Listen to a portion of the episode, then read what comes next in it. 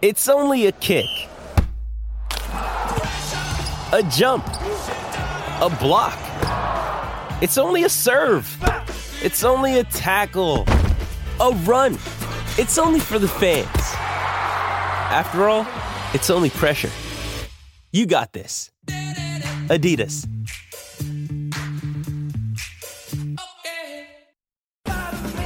Good morning to you. It's just gone 10 o'clock on the Saturday session with Stephen McIver here till 1 o'clock this afternoon here on SENZ and SEN around Australia. If you're on the SEN app or SENZ app, wherever you are listening to us, Merry Christmas. If you are on the road listening, please take it easy. Drive safe. There's no need to rush. I got on the road early this morning about 7 o'clock. There was nothing on the road. I can imagine right now there are plenty of cars and trucks and caravans and boats and trailers on the road. Just take it nice and easy. You've got all day to get wherever you are going. There is no need to pick up the road rage and just have fun. And take a breath if you are going on holiday. If you're at work, welcome in. A busy old time as we take a look between now and 11 o'clock this morning. We're going to go right back to the beginning of 2022. And just prior to being made a dame, we're going to talk to Dame Lisa Carrington. Well, she was Lisa Carrington then. We're going to talk to her about her wonderful year, and particularly the Tokyo 2021. And then in our summer cricket segment with PGG Rights and Turf, we're just going to chat about a couple of things. The IPL auction was overnight. Only a couple of Kiwi players picked up. Kyle Jamieson for not much money, different to the $2.85 million he did last time. And also Kane Williamson is changing teams, going to the Gujarat Titans, I think, as well. Plus, we'll also bring you highlights of the sporting year for the All Blacks as well. So there is a lot to look forward to. But before we go any further, I've got to just say, everybody's been talking about this Melbourne victory, this whole pitch invasion at Amy Park the other day against Melbourne City. Well, the FA, Football Australia, have handed down some stuff already. So basically, Victory fans, Melbourne Victory fans, who were the ones that came on to the park, they've been barred from attending any away game, and also they're not going to be able to sell tickets to home games. The only people that are going to be able to go to home and away games that basically close doors will be members. So members only. And they're going to check tickets as well. If things have got a Victorian postcode and you're not a member, you aren't going anywhere. So there are still plenty of things happening. 36 people were identified by police. 2 have already received life bans. Another 8 were slapped with bans between 5 and 20 years. So they're not mucking around. Maybe they, Robbie McFarlane's producing this morning. Hey, Robbie, maybe they should do that with Salt Bay. You know, the guy, that Turkish restaurant owner who likes to throw salt over his elbow onto the thing and got onto the field. I know who he is. But what a total knob, right? Yeah. Narcissistic knob. I mean, I see he's been banned from going to the competition, US Open Cup or something like that. Yeah. I'd be saying, Mal, you can just stay away full stop. But as they said, Gianni Infantino, Mr. FIFA, because he's a mate, he should be sanctioned somewhat as well for allowing it to happen, because there's an unwritten rule when it comes to the World Cup that only players and family and those involved in the game are allowed to touch the cup. Yeah. Because let me tell you how anal FIFA are through one experience. Some years ago, along with Hayley Holt, you know who Hayley Holt is, right? I do, yeah. We hosted the FIFA World Cup draw for the Under-17 World Cup or Under-20 World Cup here in New Zealand. I don't you remember that? And the stage was set up at Sky City, right? Covered in plastic. I kid you not. Covered in plastic. Carpet. Brand new stage built for one-hour event. You weren't allowed to walk onto the carpet until they'd taken the plan. An hour before you did it. So you sort of had to rehearse in a different manner. That's how anal FIFA are, and that's how much ridiculous money they like to spend. So just a little story. So Melbourne Victory fans, yeah, well, you get what you want. It's 10:05 here on the Saturday session. At the beginning of this year, I had the opportunity to talk to Dame Lisa Carrington. She wasn't a dame there, but when you looked at her record, you went, My gosh, she is one incredible individual. When she picked up 3 golds in Tokyo the year before, making it 5 golds, throw in 12 World Championships, and she really is a legend of the sport. But we chatted to begin with about something completely different. 10 past 10 with Stephen McIver and Robin McFarlane on Christmas Eve 2022. Take it easy out there if you're on the roads this summer. Please, we've already had 1 road toll death already in the Christmas season around the country, so that should be a stark reminder of how just be patient you should be. Let's start our review of 2022 with Lisa Carrington. She was Lisa Carrington when I spoke to her just before being named Dame Lisa Carrington in the 2022 honours list after a magnificent, magnificent Tokyo. Saw her pick up 3 golds to take her total Olympic haul to 5 golds and 1 bronze, but the conversation didn't start out like that. It's the NZ. Lisa, thanks for giving us your time. We're going to talk the job in a moment, but you were announced as an ambassador for the Save the Kiwi charity. Have Kiwis in conservation always held a special place for you? It's both, right? I think growing up where I did in the Bay plenty, we had a huge kind of conservation approach and mindset, being a young kid and always aware of it. So it's something that I'm super passionate about, and just how unique, unique New Zealand's wildlife is. It's super special.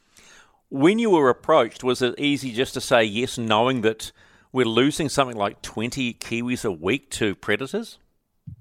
Yeah, and it's also, I think a lot of it as well, I felt quite privileged to be asked to be a part of, what, Save the Kiwi are doing. And, Kiwis are so special to us. So, yeah, I jumped at the chance. Have you actually held one yet? Have you actually been in and actually held a Kiwi to give you that sort of that connection? Not yet. I can't get out of Auckland, so... Tell us about it. The first chance I get, that's something that I'd love to do, and just, be able to get up close and, watch them get released, because we've got so many places around New Zealand that are, trying to be, predator-free and look after, the Kiwi as well, so... Yeah, it's really cool. I note in the press release that part of your ambassadorship, shall we say, is about an education program, and you're going to use collar your dog. Can you explain that one? Yeah, so it's not. We haven't We'll kind of do that eventually, but yeah, I think it really comes around responsible dog ownership. When you're in the parks or just. You're being responsible when you know that there's Kiwis around or that type of thing, and looking after the areas, where I'm from, Ōhope, we can't even have dogs on the tracks there, those types of things. So just being really aware of how kind of important it is to look after where we are walking and those hikes that we go on. What sort of dog's Colin? He's a cavoodle. Okay. Cute. He's cute, super fun. At times while I want to rest, he wants to play. Why did you call him Colin? Why Colin? It's quite a cool name, but hello, Colin. Yeah, my partner Bucky, he said, okay, if we get a dog, I get to name him. And so he likes the idea of quite old man, a human name for animals. So there you go, we've got Colin. You've got Colin the Cavoodle. Well, it all makes sense now, doesn't it? Okay, so we've dealt with Kiwis. Now we deal with composting. I saw on your Instagram page the other day that you've got back into composting your veggies. Talk me through that one, because you were very keen about it. Yeah, look, it's kind of one of those things that with all the time that I've had, in the lockdown and not, coming home from the Olympics, kind of to think, well, okay, I've done all these things, but what is my place in the world? And I think, especially with how important, the environment is and, how many emissions we can reduce our emissions and that type of thing really got me thinking. And, you know, I think I can do my bit, and I can at least start with this compost bin that's already there that I'd attempted trying to do properly a few years ago and just crack back into it. And I think when I haven't been training, it's just quite nice to start implement habits so that when I get back training and that type of thing, when life gets a bit busier, it's just something that I do. So I think it is really important. We've got to look after the world and New Zealand, you know. You know, have you got one of these flash composting bins? Or like when I grew up, my mum just had the old scrap heap out the back that turned into the compost pile. Oh, mine's just one of those, ones you get from Mitre 10 or Bunnings, and it's kind of just, it just sits in the back and you just open the lid and chuck it in and, you know, it does its work. Are you a gardener? I mean, the compost is good for the garden, but are you a gardener, or Bucky a gardener? Yeah, yes and no. I think I do enjoy looking after my garden, but with the time that I have, I don't have a lot of energy for it. But again, like I say, we've been in lockdown, and I didn't build it, but Bucky built a raised veggie bed. So that's the next thing. So quite enjoying. I'm going to look forward to having some fresh produce, and I don't know, you feel quite proud when you grow your own thing. Tell me about it. It's the best feeling, and it'll be your own compost as well, so you're eating the stuff you ate before, which is fantastic. Okay, so we've dealt with Kiwis, we've dealt with composting, now we deal with kayaking. I am still staggered to try and get it around my head that you want to go again. What was the moment when you said, you know what, I want to do it again? Well, I'm actually quite interested why you think I wouldn't. Well, so you've asked me a question. I'll answer the question in the sense that what else is there to achieve? You have scaled your Everest. You are our most successful able-bodied Olympian. You are a machine. What then drives you? I guess for me, I think it's not necessarily saying, you know, winning gold medals, that's my Everest. I think going, well, what's beyond that, or I think it's not necessarily about the outcome, which is, you know, closely correlated to what I do, but what's more. And I think I feel like I really enjoy what I'm doing. I get so much from it, and I feel like there's more to give and take from what I'm doing. Why stop when I feel like there's more? Okay, so what is more? What is more for you? So more is kind of like more personal growth, more, I guess, you know, being a sporting person, more physical growth, finding ways to develop and get a bit deeper an understanding of what I do, who I am, and that type of thing. And I feel that doing sport, the way that I can do it, you know, it's such a cool thing to be able to do. And I feel like there's more to go for me. So listening to that answer, Lisa, it feels to me like you're not struggling, but you're sort of trying to figure yourself out now. And it reminds me, I heard an interview from Lewis Hamilton this morning, right? 7-time Formula One world champion. He said to the interviewer, winning championships isn't important now. It's how I can be a better individual and inspire others. Does that resonate with you?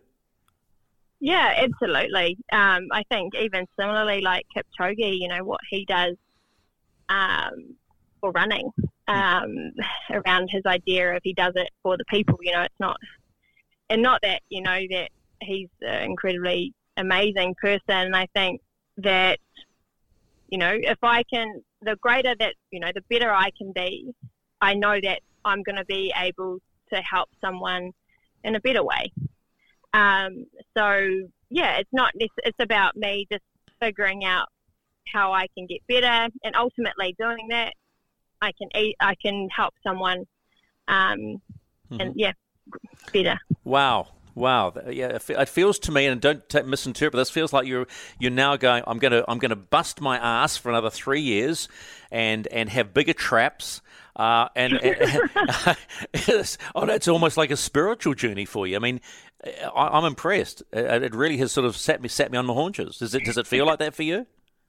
Yeah, I guess it's just a continuation of the journey as an athlete, and you know, when it starts, I think what you really learn, what I've learned, is that it's not necessarily about, you know, winning medals or being better than someone else, but you know what, how I can do what I do, work really hard, but also be able to help people beside me. You know, and I think that probably, you know, and also just help have everyone a part of the performance, bringing people together, working together. You know, there's a lot that you can do in sport to create situations that, you know, you really get to pull on people's expertise and work to create a greater performance or a greater product. So there's a lot of ways that you can help, and also helping my own sport develop and the other athletes in my sport. You must love training. You must absolutely love training. I guess that when you enjoy what you do, it's easy to turn up. And I think if everyone can find that passion, and not every day is an easy day, but I think when the purpose is really strong, and because I value the work that I put in, so the hard work, you know, that every day turning up 2 to 3 times a day, you know, that makes me quite proud when I say in the week, or even after, you know, Monday is today, I've done 3 sessions today, I'd be like, wow, that's a big day. Oh, pat on the back. That's awesome. You know, so it's almost like being proud of the work that you put in. And I think if you can be able to do that, you know, by the time you get to the actual event or the mountain or the peak, wherever you're going, because of there's so much value in the work, the training, you know, that moment is, you know, whether you win or lose, it isn't really about that moment. Okay, one final question, and this can be a simple one for you. Do you like to be thought of as a hero or as a role model to young people?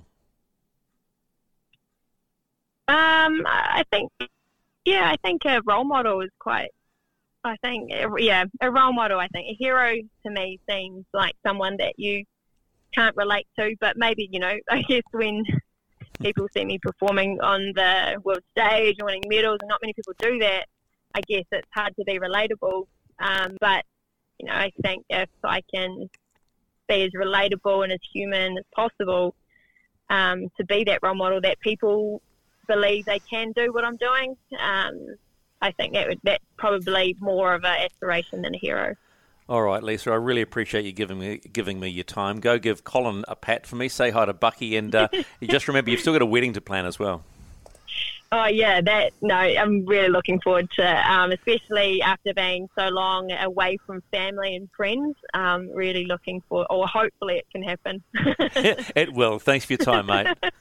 Thank you. Dame Lisa Carrington joining us on SENZ at the beginning of the year after her 3-gold performance at the Tokyo Games. It wasn't too much later that she was named a Dame in the New Year's Honours List, and then confirmed that she would go to Paris in 2024. And she is also up again once more for Sportswoman of the Year in a very stacked field, might I add, at the Halberg Awards, which are February the 15th in 2023. It is 10:23 here on the Saturday Session with Stephen McIver and Robbie McFarlane. If you have any thoughts about, and maybe memories of what has been the best sporting moment for you in season 2022, even though it continues, then the number to call is 0800 150 811. That's 0800 150 811. Or you can get on the Temper Bedpost text line, and that's 8833. That's 8833. Keep it here on SENZ. 10:28 with Stephen McIver, 0800 150 811. If you want to relive maybe some of your sporting memories on this Christmas Eve edition of the Saturday Session with myself and Robbie. Bruce in Christchurch has just popped up on the line. G'day, Bruce. Stephen McIver. How are you, mate? I'm pretty good, mate. I'm just rushing around. No, not rushing around. I'm all things out for the next few days. So tell me, I was asking for memories of the sporting year. Have you got a special one? Can I just say, is that young lady you've just spoken to the most well-balanced, intelligent, beautiful human being that we have? Dame Lisa Carrington? Yeah, I'd give you that. I think she's one of many inspiring female athletes we have in this country that have set us alight in season 2022, to be fair. Absolutely. Look, I'm trying to rack the grey matter, mate. It's been an interesting, challenging year in a lot of ways, but how about Zoi Sadowski-Synnott? Yeah. Did she not scale and achieve some amazing this year as well? That'll do me. I interviewed her this past week because she was the recipient of the Lonsdale Cup of being the best Olympic and Commonwealth Games athlete in 2022. And that'll do me. And the one thing I love about Zoi Sadowski-Synnott is the consistency she has shown since winning that bronze in Pyeongchang in 2018. But she does it with such a... and this, don't misinterpret this line, such a loose attitude, you know. Cold attitude. Yeah, exactly, man. You know, and she's part of a generation that know exactly what they're doing, but they live life to the fullest, and I think that's pretty special. Hey, mate, got to keep moving. How does Christmas look for you? Just a quiet Christmas dinner tomorrow with my wife and one of my daughters. Nice. The other two are away at their partners and so on. I'm going to catch up on Boxing Day. But everything is done. Everything's packed and wrapped. And I'm not going anywhere. My wife's working through Christmas, New Year. I've got a couple of weeks off. Hey, one more thing. Here's to all not the peak of our achievers and our athletes and so on, but the ones that strive and work their butts off to actually get to a games. And I aren't clearly identified as winners and so on, but they're winners in their own right because that's what makes the games as well. Completely, though. They're not the ones that always make the headlines, but they bust their guts for that 4 years between times. And it's a tough life, mate, but it can be so rewarding. And if the reward comes in actually making that game selection, then job done. Yes. Hey, Bruce, happy Christmas, mate. Please be safe. You're a great guy, mate. Love your work and all the best to you and family, and we'll talk to you soon. Thanks, mate. I really appreciate it. 0800 15 0811. This is the Saturday Session with Stephen McIver and Robbie Farland. Okay, time for our summer cricket segment brought to you by PGG Rights and Turf, premium suppliers of turf seed and maintenance products to cricket grounds across New Zealand. Just a little update. They had the mini IPL auction in Mumbai last night. In fact, I was on the phone to... Scotty Styris, who was talking to a friend of mine who was hosting the event, a guy called Sohail Chandhok, who I worked with in India 6 years ago, and they said it was pretty interesting. Kane Williamson, has gone from Hyderabad. He's gone to the Gujarat Titans. Base price, which was around, the highest base price you could get was around $360,000. Kyle Jamieson, if you remember a year ago, was it, Robbie? Is it a year ago? He picked up like 2.85 million. It might have been two. Or was it 2 years ago he cashed in? Well, he's gone to the Chennai Super Kings for the basest of prices, which is $192,000. Now, if you want about other Kiwis, they're all some of them were already re-signed. Lockie Ferguson and Tim Southee at Kolkata, Devon Conway, Mitre 10 at Chennai, Fennell at Royal Challengers Bangalore, and Glenn Phillips at Sunrisers Hyderabad. They were retained. Now, some that didn't get picked up: Adam Milne, Jimmy Neesham, Daryl Mitchell, Tom Latham, Michael Bracewell, Matt Henry, Ish Sodhi, and Scott Kugelheim. The big winner was Sam Curran. If you remember, the English pace bowler had a pretty good T20, 3.5 million. And then young Australian Cameron Green, 3.3 million. West Indian Nicholas Puran, 3 million. Ben Stokes, still carving up at $3.1 million. and Harry Brook at 2.5. Those were the top five most expensive players. The Dream 11 Super Smash started last night at Bay Oval. It had in the men's division, had a replay of the final between the Northern Brave and the Canterbury Kings. Well, the Canterbury Kings, too easy. They were set 96. That's all the Northern Brave were able to establish at the Bay Oval. Canterbury Kings rolled home at 98-1. Henry Shipley, the newest black cap, right? Coming in for the England. Is he coming in for the England series? It was India and Pakistan. India and ODIs. Thank you. He took 2 for 5, so that's pretty handy. In the women's game, which was the first game at Bay Oval, the Canterbury Magicians beat the Northern Brave women. Magicians 146 for 7, the Brave 132 for 9. And Amy Satterthwaite for Canterbury, 73 off 52. So that's what happened in the Dream 11 Super Smash. And just quickly, Boxing Day Test, Australia, South Africa. They're saying that the wicket at the MCG is potentially softer than the Gabba. So it's not going to be a minefield, you might say, because Justin Sammons, who's the Proteas batting coach, quote, noted, it was less green than the Gabba pitch, and wasn't enthused by what he saw on first inspection. I felt it earlier. I had a look, he said. It's still a couple of days out, so it's going to be tough to say, but it was a little bit soft at the moment. But yeah, we'll see where it's at in 2 to 3 days' time, considering the first test was all over Red Rover in 2 days. And that is your summer cricket segment, brought to you by PGG Rights and Turf, premium suppliers of turf seed and maintenance products to cricket grounds across New Zealand. Before we bring you the All Blacks highlights from 2022, just briefly, Robbie, you were looking, because you picked the IPL winner last year, didn't you? I did, yeah. Who did you pick? Gujarat. And you picked it right, and that's where Kane's going. Yeah. But you've been looking through the probable opening lineups. I have, yeah. Is it harder for you now? It's much harder. Why is that, do you think? Spread of talent? I don't know, yeah, spread of talent. I couldn't say it better myself. I really like the look at Mumbai, but then I was like looking at all the other lists and I was like, well, now I like the look of like all the teams. So, yeah, very, very, very tricky. Are you totally an IPL rev head? I definitely follow it. Yeah. Do you have a favourite team? No, I don't. No, I used to be big. I used to just follow Baz wherever he went when he was playing. That first 158 off 73, April 2008. You just plucked that one out of thin air.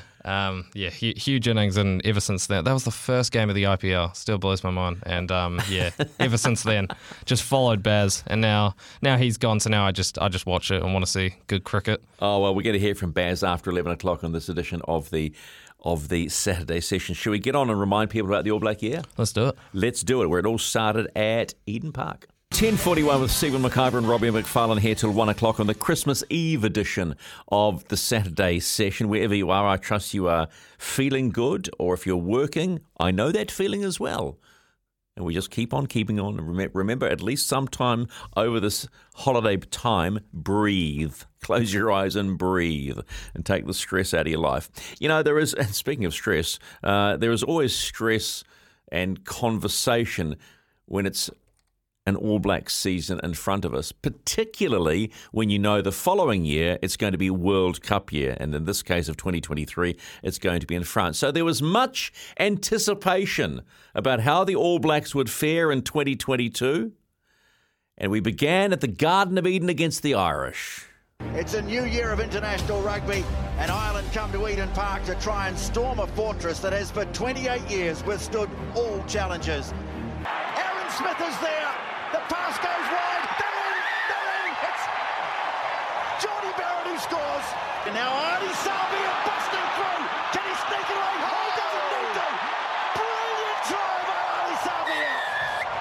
Ireland came looking for their first win in New Zealand, but not here. The All Blacks say, this is our house. And they win it by 42-19. Tonight, we're under the roof in Dunedin. Now Ireland got the numbers, charging, try scored. What a start from Ireland. Jordy Barrett gets on the outside, off it goes to Jordan. Will Jordan scores for the All Blacks. Ireland have got the ball. The All Blacks try and walk over the top of it.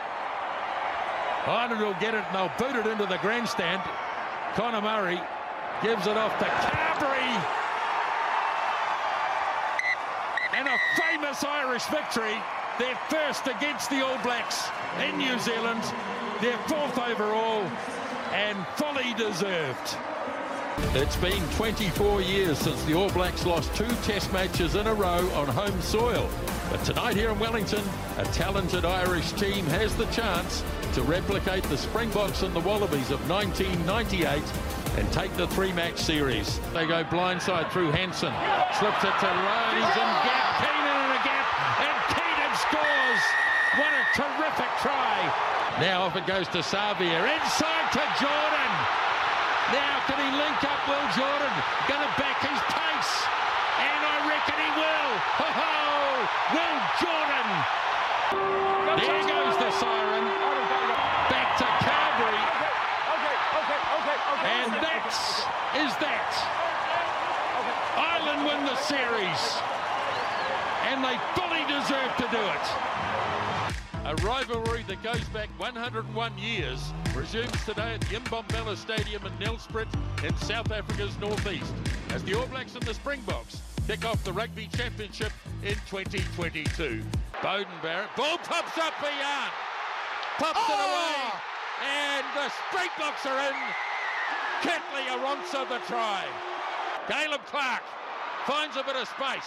He's on his own though. Can he do it? Go! He can do it! Well, no! What a chase! I thought he could do it. They will score! They do score. Shannon Frizzell. It's been dropped by Frizzell. And try scored! Billy LaRue. Andre Pollard to put a full stop on this game, which he does. Springboks too good on the day. And they get the victory and the first win in the Rugby Championship by 26 points to 10. Ellis Park in Johannesburg is the spiritual home of South African rugby, and it's a massively intimidating venue for visiting teams. This is where in just a few minutes the All Blacks need to turn their season around, or there are likely to be dire consequences. All Blacks asking some real questions of this defence. Popped away for Jordan. Will Jordan gives the pass off, and the skipper has scored. Sam Kane's in. Here's Willemser. Goes wide for Mapimpi, and he's in. Here's Ardie Savea. Pops the pass. Harvey, and he scores. They deserve the success of the work they have done. Over it goes. There goes the siren. And the All Blacks have silenced the critics. And they've won at Ellis Park by 35 points to 23. Welcome to the Orange Theory Stadium in Christchurch. Looking for gap. Geordie Barrett is away. Gets the pass off. And Caleb Clark's in. And Argentina. And here's a try. Oh, boy. Gonzalez. Time is up on the clock. There goes the siren, and Kibeli kicks it out. Argentina win for the first time in New Zealand. The Pumas come to Hamilton on the back of a groundbreaking win in Christchurch, up against them an All Blacks team under siege. The All Blacks threatening to go coast to coast here. Harvey, beautiful ball away to Sam Kane, and Johnny Barrett is in. That's a brilliant try. Ardie Savea takes it quickly off the back, sends it away, Barrett, 50 up for the All Blacks. Outstanding response under all sorts of pressure from the All Blacks. They have thumped Argentina by 53-3. New Zealand's grip on the Bledisloe Cup now spans almost two full decades. If the Wallabies want it back, then it has to happen right here, right now, under the big dome at Melbourne's Marvel Stadium. The Aussies have got it, and they're surging towards the line. And the referee playing advantage here. Valentini is over. The group quickly on. Good hands from Retallick. Now Tauki Aho goes on his own. Oh, they're not going to stop him this time. the big man. He's in for a second. Ball on the ground. And a penalty, Australia. The Australians given a bit of a hurry up here. But this will go out. And all they'll have to do is win the line out and hang on to it for a minute, even less. He's taken too long. He's taken too long. That is massive. Oh, they were trying to run the clock down. This is a sensation. I say to your player, I switch on the time and you play immediately. And he wait. So that's a scrum for the All Blacks. Jordan goes on his own, gets the ball away, and Jordy Barrett wins it for New Zealand. Oh my goodness! Has there ever been a finish to a test match quite like this? Eden Park in Auckland has become an historic fortress for the All Blacks. Now Jordan, Will Jordan! This guy is a freak. Will Jordan gets the opening try of the test match. If the All Blacks can get cracking. Don't change the outside. He's got the ball. They're going straight. They're getting a bit of help from the backs. They go to the line and they score another one. The Wallabies got a couple of converted tries in the second half. The damage done in the first half when they led by 17-0. They've outscored the Wallabies by 5 tries to 2 and have come away with yet another win at Eden Park. So the record goes on. Final score here, 40-14. With less than a year before kick-off in Rugby World Cup 2023, this year's end-of-year internationals will hold added fascination, and it all starts at the National Stadium in Tokyo as the All Blacks face the Brave Blossoms of Japan. A lovely little handoff to Ivasa Sheck, pops it up. Oh, this is lovely from the All Blacks, and Braden Enor is in. Roger to Ivasa Sheck, a lovely ball away to Sevu Reece, and he'll sprint away for the try. The ball's loose, it's been towed ahead by Yamasawa. He's in! Yamanaka has it. Oh, brilliant passing. Here's Riley chopping back. Oh! Gets it in for Nagata. Scores. Sensational from Japan. Moonga, the penalty goes over. And the All Blacks do enough, but no more than that. Heroic from Japan. 38-31. By far the tightest margin ever between these two sides. Well, a marvellous Principality Stadium welcomes the All Blacks, who have had great success here over the years. 11 visits since 2002, resulting in 11 victories for Wales. It's been a tough Six Nations, but they've certainly got things together in their South African tour. Some real grit about this side as well, and young talent starting to emerge. How long can Wales hold up here? Savea has to release it. Now a shot at the line by Taylor. Try scored. Now they do go to the back division. And here's a chance, and it's the new man, Rio Dyer. Ho-ho! Trying to get it back now, Smith's got it. Sees a little gap, off he goes! Aaron Smith, ho-ho! What a try! The All Blacks have done the job big time in Cardiff.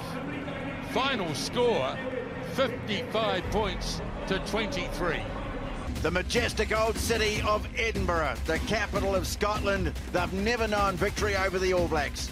Can Sunday the 13th of November be the day that Scotland rugby claims its most elusive prize? Barrett sends a kick out, here's a chance for Talia, he's in his first test match. Mark Talia scores. The All Blacks have counter-attacking possession. Havili now, calling for it, oh, it's been intercepted. Darcy Graham, Caleb Clark comes at him, can't stop him, oh, and Graham's in. Scotland have a chance to level it up. Stephen Peddlefeta puts it out. The All Blacks got it right when they needed to. They had to work for it, but they did it. 4 tries to 2, 31-23 final score. The All Blacks against England at Twickenham, one of the game's great sporting theatres. Won by England, intercept, Dalton Papali, looks like he's got the pace, and he has, and the All Blacks in early. Now the cross kick, boy, we've seen some of these today, and it's worked brilliantly again. Here's the pace of Rieko Ioane, I think he's going to go all the way here. Rieko Ioane, what a try. Remember, they've taken this from the kickoff. Youngs goes again. Charging hard, fullback Stewart. Now it's with George. No, they haven't made it. Yes, they have. And the conversion is made. 25 all. Still time to go. England take it down. So now what's the attitude? Settled for the draw? Yep, it looks like it. England happy with the draw. As Marcus Smith kicks it into touch. The All Blacks led by 25-6. And what we finish up with at Twickenham is a 25-all draw. And a result that ultimately cost Eddie Jones his job. And many people were critical of the fact that England didn't give it a real nudge, even though the time was sort of pushing on the clock to try and go for the win. But that was your All Blacks year. 8 wins, 4 losses, 1 draw. And through July, August, they lost 3 games back-to-back, 2 to Ireland, 1 to South Africa. And that's the first time they'd lost 3 games back-to-back since 1998. And let's just remind you what happened after the Ellis Park test, which many of people are calling the job saver for Ian Foster. He came under immense pressure to hold on to his job, but was renewed through to the end of the World Cup. Then all the talk started about Scott Robinson. Would he go to England? Well, no, he hasn't gone to England. Steve Borthwick was named as the coach, along with former leaguey Kevin Sinfield as his defensive coach. And Scott Robinson will continue on with the Super Rugby and the Crusaders. Will he be named as the next All Black coach before the World Cup? Will New Zealand Rugby change the way they do things? I think that's going to be one of the interesting things to look forward to in 2023, apart from the World Cup itself. And our thanks to the team at Sky Sport for those highlights as well. Pretty busy first hour. It gets just even busier between 11 and 12 on this edition of the Saturday Session. After 11 o'clock, we hear from Ryan Fox, who was back in town for Christmas, and what has been a stellar year for New Zealand's leading golfer, finishing the year at around 29 in the world. That's 29 in the world. We'll also hear from Baz McCullum talking to the Izzy and Kempy on Izzy and Kempy for Breakfast about just how he is creating such an incredible culture and environment and results for the English cricket team. They've won 9 out of 10 tests, Robbie, since he took over. But he does hate the name Bazball. We do know that. Also, we'll have a bit of fun as well. Sam Hewitt, our afternoon producer, has produced Sam's blooper reel. So there's a lot to talk through, as well as if you want to be part of the show and give us your memories of 2022 in a sporting year, then feel free to call on 0800 150811. That's 0800 150811. Or you can text us on the Temper Bedpost text line on 8833. Temper and Bedpost range of mattresses and adjustable bases adapt to the exact shape of your body so you can put your head and feet up in comfort, which is what we should be doing at this time of year, and giving it just a little nudge and going, that feels good. It's 10:56. It has just gone 11 o'clock on SENZ around New Zealand and in Australia on the SEN app. Happy Christmas to you wherever you are. If you're heading away on a break right now, take it nice and easy, won't you? And just think you're probably going to see family and friends, and keep smiling and breathing and just having a good time. Busy little hour coming shortly. Ryan Fox, who was came back in the country about 2 or 3 weeks ago, I had a good chat to him about his year. Our Living Legends segment with Somerset is going to be Brendan McCullum. Right, former Brekkie host here, talking to the current Brekkie host, Izzy and Kempy, about the year that he has had with England cricket. We'll recap our gold medal haul in the Commonwealth Games. It was a really fun time too. And then before midday today, we're going to hear Sam Hewitt's 2022, we just like to call it the SENZ bloopers. And there's nothing like... Did you make any bloopers? Did you make the reel at all, Robbie? Did you make the blooper reel at all? Make an appearance. You make an appearance? I was talking to Steph when he had a blooper, and then Sam also mentioned my name once. Okay, so I know, I'm basically famous. Hey, mate, you'll have your 5 seconds of fame in the blooper reel before midday here on the Saturday Session. All righty, Ryan Fox. SENZ. The other day I had the good fortune of talking to one of the nicest blokes you'll ever meet, and that's Ryan Fox, who was back in the country. He was playing the Super 6 tournament on Friday at the Royal Auckland and Grange Golf Course, but I wanted to chat to him about the year that he's had and asked him straight up, wow, finishing the year, how does it feel to finish as world number 29? Pretty surreal, to be honest. It's been a pretty quick rise up the rankings this year, and enjoyed every minute of it, and to get a couple of wins, and also we'll be there for the Masters next year as sort of I've ticked all my goals off and more. So yeah, I'm pretty happy sitting here and getting to reflect on the year now. For a golfer, how big a deal is the Masters, that one tournament? Yeah, I mean, the majors are obviously a step above everything else, and I think the Masters is sort of the one that's held differently than the rest. I mean, I think the Open as well is probably, especially in Europe and the UK, it's held in pretty high esteem, but there's something about the Masters, it's been at the same course for, I think, since 1934. It's got all the history. I think just as a golfer in general, to be able to go there and play or watch it, it's got an aura about it. And then to actually do it and play it in the Masters, I think has just a little bit of extra significance. Do you think it brings the scare factor to a golfer? Yes, I think so. I mean, it's just renowned as. I think the greens have the scare factor to them. They're fast and slopey and everything like that. I don't think it's not a Shinnecock or something like that, a US Open venue that's regarded as being absolutely brutal. But I just think it's got an aura is probably the best way to put it. There's something about that place that's just special. So 2022 has been a standout year. You finished second on the European Tour, which is mega. But where does that stand in winning the Alfred Dunhill Links? Which is the better?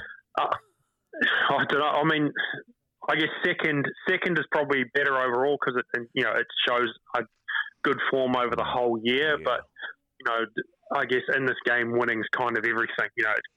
You don't get to win a lot in golf. I mean, you think Tiger at his absolute best was winning 30% of his golf tournaments, which in itself is scary. But it's nothing like the All Blacks or a Federer or Djokovic, Nadal kind of thing. So I think.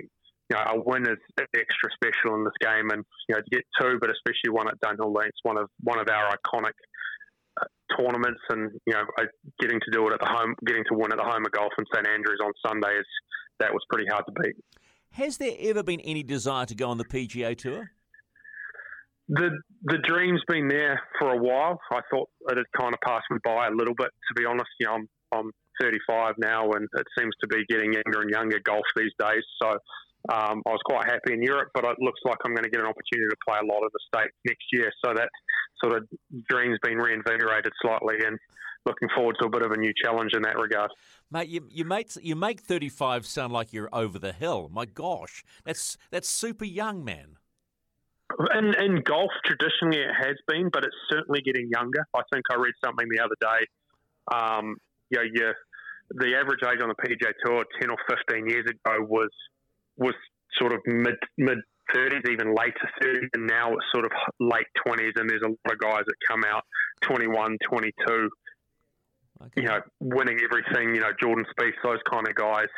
And I think because golf's become a lot more athletic, a lot more power-based, I think the window in the game's a lot shorter. It's becoming a lot more like other sports where, you've probably got from 20 to, say, 35 as a... a sport like cricket or tennis or something like that, you're kind of not necessarily over the hill, but it's harder to compete with the younger guys when speed and power is involved. And golf's definitely going that way now, but I still feel like I've got a few good years left at least. Oh, cripes! It's a brutal reality check, though, isn't it? It is, and I mean, it's kind of weird thinking about it. I've had my best year as a 35-year-old, and if I'm playing pretty much any other sport, I'd be thinking about retiring right now. So, I can count my blessings in that regard, but it's certainly, I think, getting harder and harder to compete as you get older. Into your 40s now, you tend to lose a fair bit of distance, and, distance seems to be king, and especially men's golf at the moment. So, I might have to put in a fair bit of work to keep up the length that I've got and be able to compete with those young guys. But does technology help that as well, club technology?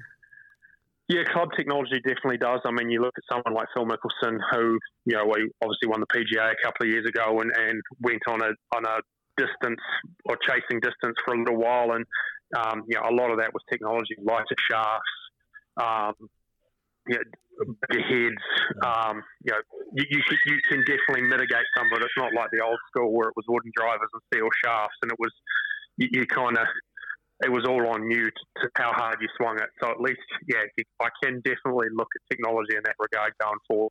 I'm intrigued to understand how Marcus Wheelhouse has helped you. I've been with Marcus for 10 years. It's been, he's helped every bit of my golf game. I was pretty much ready to give up in my second year as a pro when I started working with Marcus. And I mean, I'm here now, obviously in the top 30 in the world, so I can thank Wheelie for basically all of that. What do you think was the major change he made to you? Attitude? No, it was I think it was a lot of everything, but it was technique. Is I do a lot more technique stuff with Marcus than anything else, and you know, we were, I guess when I went and saw him, I had a golf swing that wasn't easily repeatable, and obviously consistency is king in this game, and we worked pretty hard for a decent period of time to, you know, to be able to do it, and then to also be able to do it under pressure consistently is key. And yeah, it's been a long process, but you know, I wouldn't say we've figured it out because I don't think you ever figure out this game, but I've figured it out more often than not, at least. What do you think was the key to the relationship of him improving you as a golfer? Well, the big thing for me is Marcus has played. You know, he played on tour for so many years, so he understands how to get, you know, that the score is the best. It is the most important thing in this game. Doesn't matter. It doesn't have to look pretty. Obviously, consistency is important, but it's, you know, it's getting a ball in the hole. It's hitting shots you want to hit under pressure, and having someone that's played the game at a high level. You know, obviously was world number one amateur and played tour golf. I think it was for 12 or 15 years. You know, and I first met Marcus playing golf against him. So to have someone with that insight, and you know, it helps when you know in tournament mode, you know, a little tweak can make a big difference, but it's not time to go and, you know, reinvent the wheel. So we've picked our moments quite well, when to really work on the golf swing and then when to kind of just manage it best we can in tournament mode, and he's been really good at that over the last 10 years. Mate, do you think casual observers of golf have any idea of the grind of a professional golfer? I think they've got an idea of how frustrating the game is. I don't think they quite... I think they see it as a bit more glamorous than what it's made out to be. You know, you see, especially the top guys flying, you know, private jets, or, you know, in the case of a few of them, flying their own jets everywhere, and we get to play some amazing golf courses. But you see a lot of hotel rooms, you see a lot of airports, and in the end, you know, you play 30 events a year. You know, you've still got... It's still a hotel room, it's still a golf course, it's still an airport, and it does become a bit more of a job than what you think. And then, you know, any weekend hacker will know that golf will do your head in. And when you're doing it a couple of 250 days a year or something like we do it, it's going to get to you at some point. So there's definitely the frustration level is pretty high for us at times, but no, I still get to do what I love for a living, so I'm not complaining about that. But it is probably a little tougher at times than what people think it is. Are you at the point in your career where you can take wife Annika and daughter Isabel on tour with you? Yep, so they did. They actually travelled last year through COVID a little bit at the back end of last year, and they travelled. They're up in the UK, based in the UK from June this year, and we probably came to about 75, 80% of my tournaments after that. So I did long-haul travel as well. We went to South Africa and Dubai at the end of the year and then came home. So that's great having them on tour. Obviously, travelling with a toddler, she's almost two now, it makes it a bit more interesting, but, you know, it actually helps with that frustration side of things. You know, I get off the golf course, doesn't matter what I shoot, you know, she treats me the same, and it's a good distraction in that way. You know, I can sort of leave golf at the golf course kind of thing. And, you know, in previous years, I might have probably taken it back to the hotel room and let it frustrate me even more. And having them travel's been great. Maybe that's the secret sauce to 2022, hey?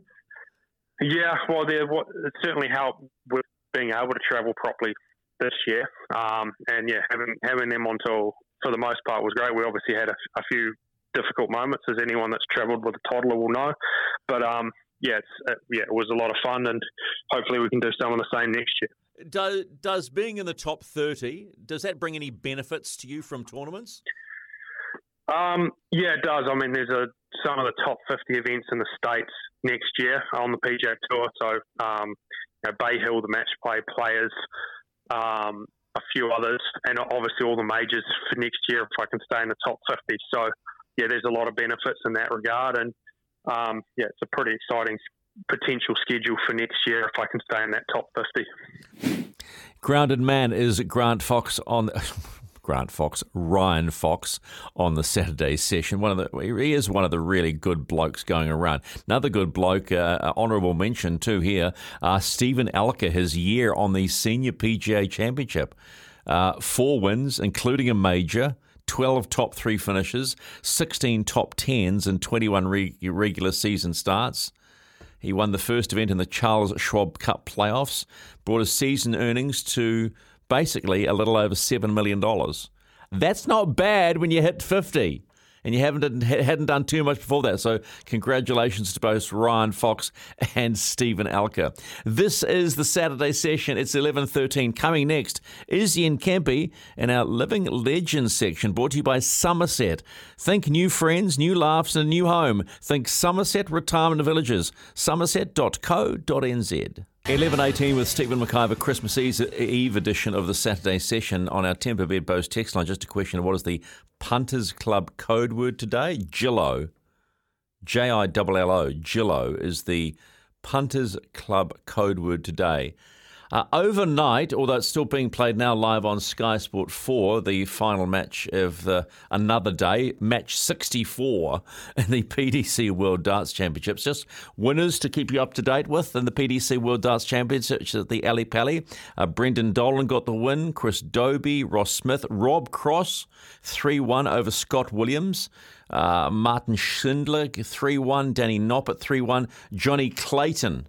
They got the win 3-0 over Danny Van Trijp. And right now it's Joe Cullen against Ricky Evans. Cullen is leading 2-1 in the opening start of this match. Match 64, that's right, 64 in the thing tomorrow, by the way. Or should I say, they're going to have a break for Christmas. But the one match to look forward to on the 27th, Gerwyn Price against Raymond van Barneveld. Yeah, Robbie goes, gives it that, yeah, no, that's something to look forward to.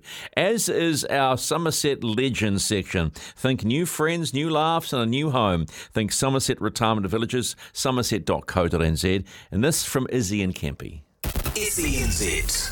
There's no better way to finish off this journey with tapping into one of the OGs, one of them that convinced me to come on the radio, and then he got a better offer and he ditched me and left me. But hey, I've made a hell of a friend out of it. I've got Kempe over here that's been helping me throughout the year. You got Louis, you got the boys in the kitchen, you got Aroha. So we are enjoying the journey and we love bringing you all things sport.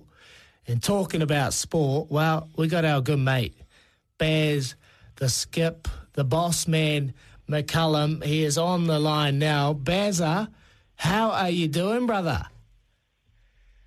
Kia ora, boys. How is it? I hear things are going pretty good back there at HQ, eh? Yeah. They're all fires. We're going good, brother. We're going good. You know how we soldier on and get through the morning. But, mate, what about you? How are you doing? How's Pakistan, mate? Talk me through the Fort Knox and all the army personnel around your base there, mate. Like, it must be crazy. Pakistan's been amazing, actually, bro. It's been really, really cool. Like, the people have been phenomenal. The hospitality's been great. The security has been more than you could ever kind of wish for. And they've really looked after us well. And you know, I think the guys have enjoyed the tour. And it's just nice to be back playing cricket in Pakistan as well, you know. think how much cricket means to the people of Pakistan, and for so long they were starved of the opportunity to see their heroes and see overseas players playing in their conditions. So it's been really cool actually to be over here, and it feels a bit bigger than just a cricket tour, and hence why we've tried to play the way that we have, and it's worked out. So it's worked out pretty good, and I found an absolute cracking golf course in Multan. What a course! Honestly, it was an absolute knockout. It was a Sir Nick Faldo. I didn't even know Nick Faldo was a Sir, but it's a Sir Nick Faldo golf course, and it is an absolute screamer. Yeah, well, you'll know about the Sir stuff soon. We think the English are going to give it to your next match. Yeah, he'll be knighted soon. Before the Kiwis with your record. Hey, congratulations, Baz, in Pakistan, mate. Just what are you doing? Like, do you actually get to come home for Christmas, Baz? That's what I'm interested in. Is do you get to come back and enjoy it with us? Yeah, good to talk to you as well, Kempy, mate. And I know you've got a fair bit on your plate today, just making sure that the other fellow really gets through. But, I do. I get back on Christmas Eve. Nice. Which, will be pretty cool. And then this is taking care of all the Christmas presents, and the kids are all excited. And then we'll just sort of play on and matter for the Christmas New Year period. And then we'll go and see this family over in Australia, and then come back and we'll rip into the tour against New Zealand back in New Zealand. So, yeah, it's a pretty exciting time, really. But it's been good. It's been a crazy old year. And, yes, it's one which I've certainly enjoyed, and the different challenges that have cropped up have been pretty cool. And, yeah, it's been a bizarre year, really, when you look back on it. But it's been a lot of fun. Man, it's been a crazy old year. You're in Pakistan, you went there, you hadn't won a game since 2003. Now you've won the first game, and it was like, you've won the World Cup. The amount of time I went on Twitter and Piers Morgan was tweeting the upper storm, you got everyone that was up and about. It's a crazy time for you in England cricket. But so how did you approach the series? There was so much pressure. Everyone thought, this has got to come down, this has got to end soon, this momentum, but you've just gone on and you've reinvigorated Test cricket, which you've spoken about before that you love. So what was the approach like going into this Pakistan series? Yeah, look, I think, with our skipper, Ben Stokes, who's just an incredible leader of men, really. He just is able to grab everyone and take them in a direction which they are prepared to go. They trust him completely, and they know that he wouldn't ask them to do anything he wouldn't do himself. And I think that's so powerful from a leadership point of view. So when we came over here, Stokesy the first thing he did actually was we donated all his match fees for this tour to the flood victims of Pakistan, which I thought was awesome. An incredible show of generosity and philanthropy as well, and I think it was really well recognised and well received and appreciated by the people of Pakistan, and then between, I guess, the two of us and some of the leaders within the group, we just wanted to carry on what we built during the summer, which whilst we're focused, whilst we're judged by the results that we put out, and for us, it's not so much about the results, even though they are important. For us, it's just trying to ensure that we free up the guys in the environment as much as possible to strip away some of the noise and the external factors that can come into play, and just allow talent to come out. And I think what we've seen throughout the English summer, and now here in Pakistan as well, different conditions, is that there's so many talented players within the English cricket system, and by getting them all playing for the skipper and playing this kind of style of cricket, we're able to achieve some pretty cool things. So we wanted to do that, and we wanted to enjoy the tour, embrace as much as we could within the security restrictions, which are obviously necessary, and just really enjoy it and play a style of cricket that people would want to turn on the TV and watch. And I think so far we've done that, even though we've got one test to go. But it's been a great tour, and one which we'll look back on real fondly, to be honest. So, Baz, you've obviously been playing a little bit of golf, but, you're in Pakistan, and it's, you know, no words can explain, like, the hostile territory that you're in. So what do you do for, like you know, downtime, you know, what do you do to have that balance to keep the boys invigorated, you know, ready to go forward and do the job? So well, how do you find that balance and keep them on? Well, we've got a golf simulator in the team room, so that's just getting smashed, you know, like the boys are all gun golfers as well. So, yeah, I mean, I haven't really been on it because my game's not that suited to the AstroTurf. I think I need the real sort of nice, crisp lines of sort of, you know, Central Targo links at the Hills or Millbrook, or, you know, the golf simulator thing's just a bit too hard for me. But so we try and ensure that they have a bit of fun in and around the team room. You know, you got a pool table and all things like that, and just try and spend as much time as what you possibly can as a team. We've been fortunate we've been able to get out and play a little bit of golf in Multan and also here in Karachi as well. And also the gaps in between the games are quite short. So yeah, I think we've managed it really well, and we've just tried to enjoy ourselves, you know. I think it doesn't really matter sort of what, in the end, if you can get a group of guys together who've got great attitudes and looking forward to trying to achieve something special, then you make your own fun anyway, right? So there's plenty of cards and things as well. And it's been a really cool trip, and it reminded me a little bit of what it used to be like sort of touring way back before kind of all the internet and kind of all sort of social media and everything like that. You used to spend a lot more time kind of in and around your teammates' rooms and playing cards and just generally spending time together. So it's been a pretty awesome experience. Yeah, you learn a lot from each other too, don't you, Bez, when you're spending more time with each other as opposed to looking at a telephone and texting a mate who's probably 2 feet away from you. Hey, mate, I watched the games unfold, and I just thought about, you know, young Stokesy and his father, Jed Stokes, would be so proud of him, a keen and a guy that played for the New Zealand, the Kiwis. I know he's no longer with us, Jed, but he'd be so proud of him.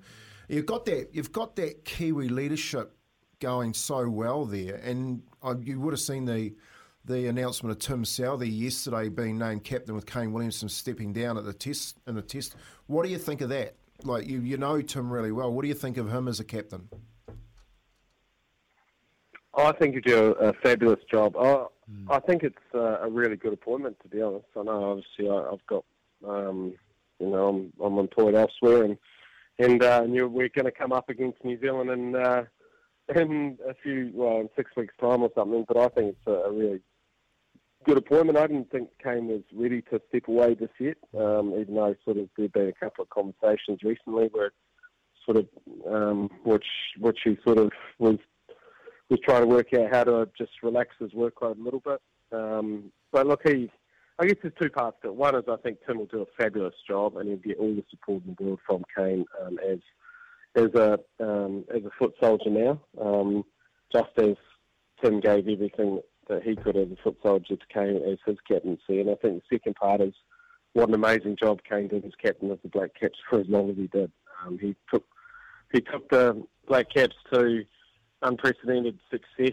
He brought so much consistency of high performance within that side, right throughout all forms of the game. He's achieved so much. He's done it in such an understated kind of very Kane Williamson relaxed manner, and I think he's been able to inspire not fans, not just from New Zealand to play cricket, but also from around the world. There's lots of people who consider Kane Williamson's Black Cap side as their second favourite team because of how they carried themselves and what they achieved. So, look, he's left the cap in a much better place than he can, or the blazer as it is, when it comes to the New Zealand captaincy position. He's left the blazer in a better position than he found it, which was obviously off me.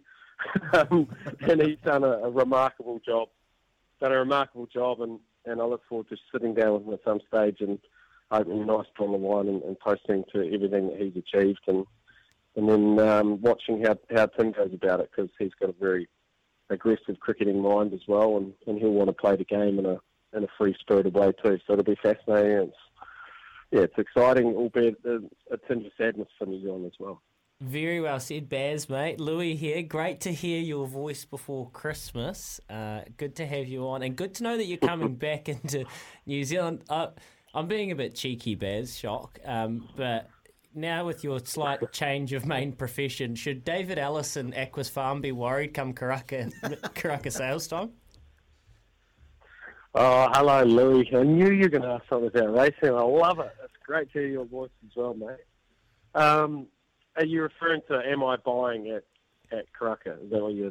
Well, I know the answer to that. I know the answer to that, but I'm wondering if some of those Fleury Saville lots might be in danger, and DC might have a battle on his hands. No, I don't think so. You know, I'm more for the love of the game type of bloke. You know, so you know, I'll be keeping my hand down and. I'm just trying to work out. Don't lie, Bears. What are we doing with Pungle? What are we doing? Well, mate, it's so hard to get a good horse, right? Like a fast horse.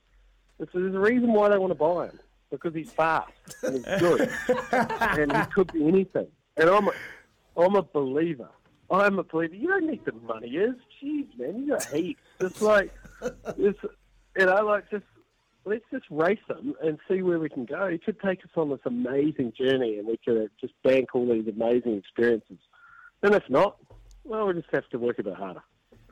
Mate, majority vote, you're the only one that's going against it, and he's sold. No, we haven't sold him yet, mate. Look, it's a big decision. You're dead right, because, you know, you grow this connection with this horse, and first ever horse I've ever been a part of, so I wouldn't know, but... You grow this connection, then you get offered this money, and you're like, should you take it? What about the luck, Baz? Did you hear him drop that in first ever horse? Wow. You know what I mean. What about?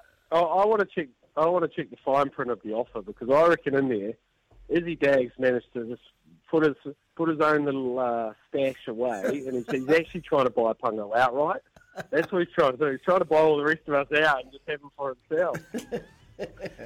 No way! I want to watch this Pungle go to Randwick Guineas and win the Randwick Guineas. That's a targeting race, but he might be going to Hong Kong. I'm predicting, Bears. Sorry, mate. What does it say? It's like there's a saying, I can't quite remember. It's like the one good horse can change a man's life or something like that. This could be it. Could be it, Dagger. Oh man, you know me, mate. I'm easily persuaded. I'm whatever the boys want to do. We got a good one. We got a bad one. We don't know, but everyone here is telling me to sell it, and you're the only one that's saying hold it. And I'm like, what do I do? Hey, Bez. Yeah, and you're surprised by that, Bez. Just before you go, a great horse will change your life. So we'll let you go. We'll let you two argue about selling and keeping offline, but hey, we've got another coach over here that's deciding whether or not to sign for England or New Zealand in Razor. What advice can you give him? What advice can I give? Just do it your way. I guess he's sort of just do it his way, as he will do. If he is the man that signs, he'll be amazing, and I'm sure I look forward to his kind of methods and his ways, and the only thing I'd say is maybe him and I could go halves in the house. He could have it during the winter, and I'll take it during the summer, and then we can just maybe go halves in the membership at Sunningdale or something. It'd be great. Mate, imagine that flatting setup. I said that, Baz said that to me a while back. He said, I'll have to get new carpet though, all the dancing Razor will be doing. Imagine that, you in the summer, him in winter. It'll be outstanding. Mate, it's the biggest... Yeah, and I wouldn't like the red and black carpet either. Oh, mate. No, that'd look horrible in a house, red and black. Yuck. But, mate, we appreciate you coming on the show. You're an absolute busy man. Hey, just quickly before I let you go, you're playing Pakistan in the third test. You got one more left. So what's the approach? You're going to give some other players opportunities, or you're going to keep the foot on the throat and go and push for the series whitewash? No, we'll just try and pick our best team that we think can win every time. I think Test cricket's cohesion. That sort of game, right? So you just try and... You should talk to Fozzie. Obviously we want to win, but for us it's just for us, we're trying to put out our best team every time, and we think we're capable of winning, and then then we almost take winning off the table and say, right, let's just go and do our thing. And if that ends up in winning, sweet as. If it ends up in losing because they're better, well, that's okay too. We crack on, shake hands, and then we'll move on to our next go. So that'll be our approach, and we'll see what unfolds. But it should be exciting anyway. Whatever happens, we've had a great tour, we've had a great time, and we've created some memories that all the guys here will remember forever. Beautiful, Bears. We appreciate you coming on the show, mate. You're an absolute champion. Can't believe it, but you've got many supporters in New Zealand looking forward to the England Ashes series. It's going to be an absolute doozy. We can't wait. We can't wait to have you home, brother. Take care and all the best for the next game. Yeah, cheers, boys. Great to speak to you. Yeah, Izzy and Kempi talking to Brendan McCullum, the England Red Bull coach, the test coach. They did go on to clean sweep the Pakistan. And their next assignment, Saturday the 28th of January, one day, the first of 3 one-day internationals against the Proteas in South Africa, Bloemfontein on the 28th of January. They go back-to-back, the second on the 29th of January at Bloemfontein. And then they have a little bit of a break. And the third one-day, it's a day-nighter in Kimberley. Actually, the first one's a day-nighter as well. It's the 2nd of Feb. And then they come to New Zealand for 2 tests. So the first test, Thursday the 16th of February, and the second one, and that one will be at Mount Maunganui, and the second test on February the 24th at the Basin Reserve in Wellington. So Brendan McCullum can bring the style of cricket he's being touted, and he hates calling it, baseball, and we'll see how the Black Caps go against England. So pretty exciting times for him. It's 11.38. This is the Saturday session, the Christmas edition with Stephen McIver.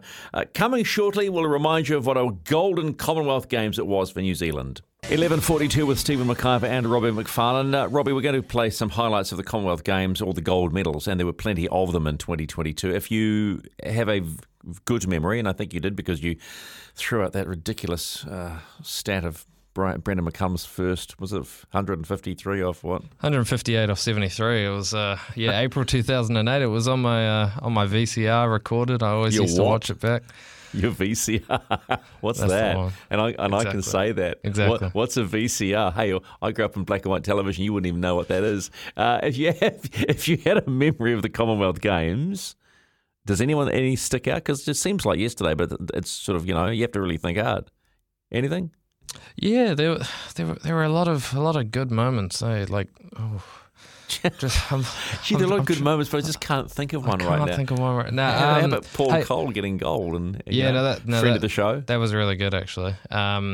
I love watching the athletics. So Hamish Kerr winning gold in the high jump was big for me. I'm a big fan of cycling, track cycling. Yeah, I've had the fortunate experience of being at the Olympic Games in London and being in the velodrome when England, or as they were Great Britain at the time, because that's what you do in an Olympics, smashing everyone. Unbelievable. Anyway, and the cyclists had a good time too at Birmingham. Here are the golden moments of Birmingham 2022. Off they go then, 4,000 metres, and they have won the team pursuit in great style. It's a gold medal match then in the women's sprint finals. And it could be a gold medal for New Zealand. Yes, it is. As you can see, the blanket chasing down Pascoe. But they're not going to catch her. She dominated that race from the off. She's gone out super fast again. But she's pushing for the line, and Commonwealth Games record might just be broken again. 3:19.836, the time to beat, and she beats it again. Aaron Gate rode it to perfection. A beautiful performance, a beautifully paced individual pursuit. Elise Andrews taking right on the track, that's a good move. But Andrews coming alongside her. Mitchell's right under pressure again, and we know how fast Andrews can finish. That's the gold medal for New Zealand.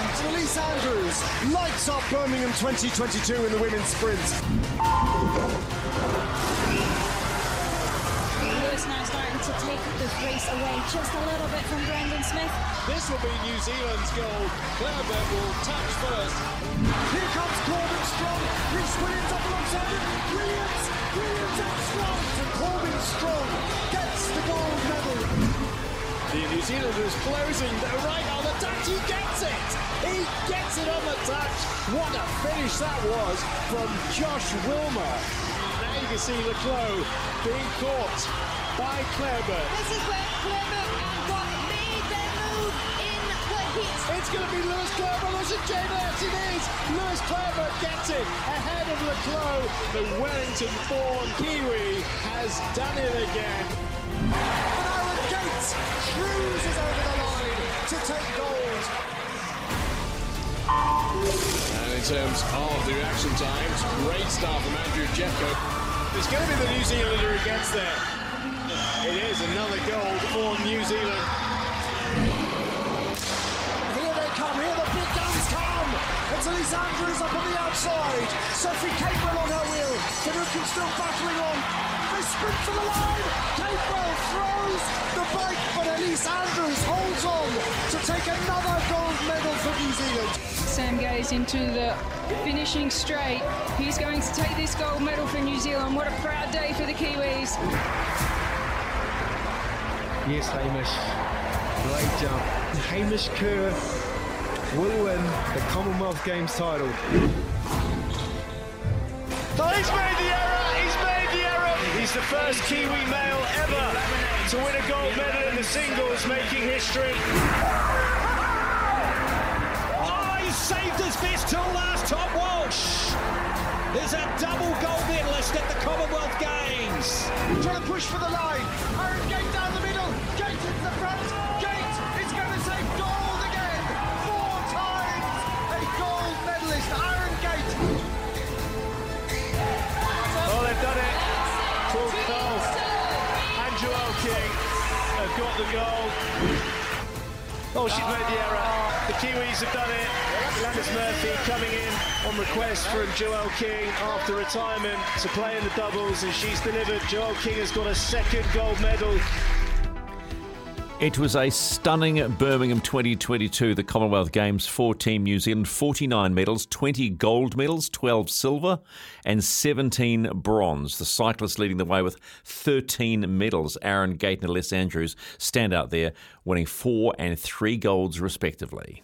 11.51, time to have a little bit of fun. Sammy Hewitt, who's the producer of Afternoons with Staffy, has put together a 90-minute blooper reel, which you can get on the podcast, The Afternoons with Staffy. Now, Robbie's been trawling through them. Do you want to have some fun with this one? Yeah, no, it sounds good. I've put together, I've clipped them off, and once again, full credit to Sammy Hewitt. You gave out the full credit. Wow, how about that? Full credit, I know. I can't even imagine how much time this would have taken. But yeah, we're just here to play some clips. I've given you a list, Stephen. Okay, so let's start with Ricardo. Ricardo? All right. Okay. Another person who struggled with names this year, and I think you can probably forgive him given the difficulty of the name, is Ricardo Ball, who tried his very best to shed light on the current situation of a particular former All Black. Now, Carl is off overseas. Carl Tuan Fanukiaki. And again, 2 minutes later. Carl Tuan Fanukiaki. I think it's 2 different pronunciations altogether. It was completely. Tu'unu ko'afe. Well done, Ricardo. Just have a little bit of fun. Don't get cranky. Staff's mystery noise. What's this one? One of the highlights of the year for me, Staff, was when you got to chat to legendary All Blacks Lockie and Carmo Jones, an absolute icon of the game, a man with bravado, prestige. I think you might have been quite nervous that day, actually. Can you guess why I might think that? I have no idea what's coming.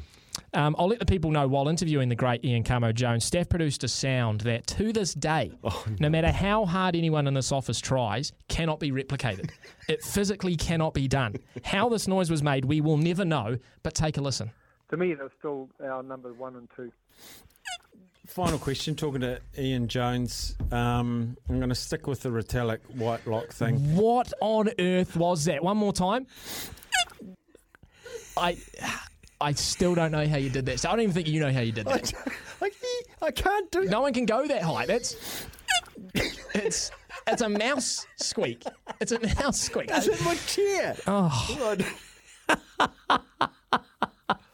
I don't think we should even try to recreate that. That's something else. That's brilliant. All right, one more before we get to the head towards the top of the hour. Watto, who does extra time, and have a listen to this. This will be fun. You know when you get really passionate and fired up about something, and you just get sucked into any little debate or argument around it, and you can't stop.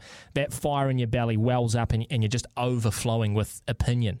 Well, I'd argue that there's nothing worse in that moment than being interrupted in the middle of your rant. You're trying to get your point across in the most succinct and convincing way, and someone or something just completely cuts you off. Well, imagine how Mark Watson feels when in the midst of a passionate rant about the All Blacks on extra time, this happens. Well, when you start accepting All Black losses, you compromise the All Black brand. We've got a brand around the world that says we're about performance, precision, and no compromise. We've never ever had, sorry, that's just my mum phoning the program, making sure that I'm slowing down when I'm speaking. Now I've just lost my train of thought. As you would, Watto, as you would. That's understandable. That's brilliant. Actually, I had a little moment yesterday too. I was a guy ringing me, and I hit yes rather than no, and I get this text just with the emoji of funny face saying, "Oh, thanks. Well, why can you put me on the radio?" I'm going, "Oh, please. It is one of those fun times." Some more bloopers coming your way before 1 o'clock on this Christmas Eve edition of the Saturday Session with Stephen McIver and Robbie McFarlane. Coming your way after midday, we'll end the year on a high with the Black Ferns. You'll hear highlights of their campaign and a chat I had with their co-captain Uruhe Dumont. So stay with us. This is the Saturday Session. Christmas Eve, as we just crossed midday, it's Stephen McIver and Robbie McFarlane taking you through to Christmas on this Christmas Eve edition of the Saturday Session. And coming between now and 1 o'clock, you'll hear highlights of the Black Ferns World Championship campaign here in New Zealand, also from their co-skipper Ruhe Demon, and also a chat I had with Glenn Ashby prior to Horonuku, Emirates Team New Zealand's land speed yacht, breaking and setting, should I say, a new world record. That's coming your way before 1 o'clock today. But why don't we end this sort of year on a high? And it captured the imagination of many, many non-sporting fans as well. And that was the Women's Rugby World Cup here in our own backyard. And it was an absolute cracker for the Black Ferns. Arabella McKenzie to the roar of the Eden Park crowd. And it's brought down straight away by Sarah Hinnany. Connor still short. Loves some trouble on the right, but New Zealand have gone over. Try given. Tony for Hose and now Woodman. Woodman going to take the ball in the corner. Woodman crosses over. Advantage for New Zealand. Nanwu has Woodman. Woodman taking it upon herself. Woodman goes over the line. Again, just short New Zealand. They go once more. Tangent wide. Norhu. New Zealand crash over and they go in front. Demand, Duplessis and Flula. Flula looking for a runner, doesn't need them. Flula going to go herself, flicks it for Woodman in the corner. And Wanda Woodman has a hat-trick. New Zealand come away to the right and Tui for the corner. She's green provider and now she's the scorer. Ruby Tui in the corner for New Zealand. Nicely done, under pressure as Tui goes through the Australian defence, takes on the line, and Ruby Tui's solo effort is pumped. Up in the line is Woodman coming over from the wing, and look at her go. Woodman, great tackle around the bootlaces. Joyce, but the offload is good for Brunt, and then ranging wide is Alana Bremner. She's got plenty of speed, the blindside flanker, the offload is brilliant for Brunt. Here's Brunt once more, wide for Woodman. Woodman and Joyce come together again. This time Woodman gets the better of her and the rest of the Welsh defence, skipping through tackles, bumping off bodies. Portia Woodman's unstoppable. Playing into a wind in this half, and there's a hole for Fitzpatrick. The offload and the hands from Demand. Looking for the player on the outside. It's Whitcliffe down the right, back and field for Demand. She's got Tui, Tui's got Brunt. New Zealand go 80 and it's brilliant. Tubic with a crossfield kick for Woodman, lands right in the hand, steps out of one, steps away from a second, and the offload, the pass for Tui on the outside. Grandstand finish for New Zealand. Just 4 metres short now, New Zealand. Forwards, the tight forwards, with a little bit of interplay. Cox edge, it's nice and quick for New Zealand. Oh, Fitzpatrick, gee, that is clever. What a ball, and Woodman with the finish. Crossfield kick comes from Demand, it's gone probably a little bit backwards, but it takes, lands nicely for Woodman. Offload to Tui, Tui pins it, Esmond, Tui in the corner, Tui to try.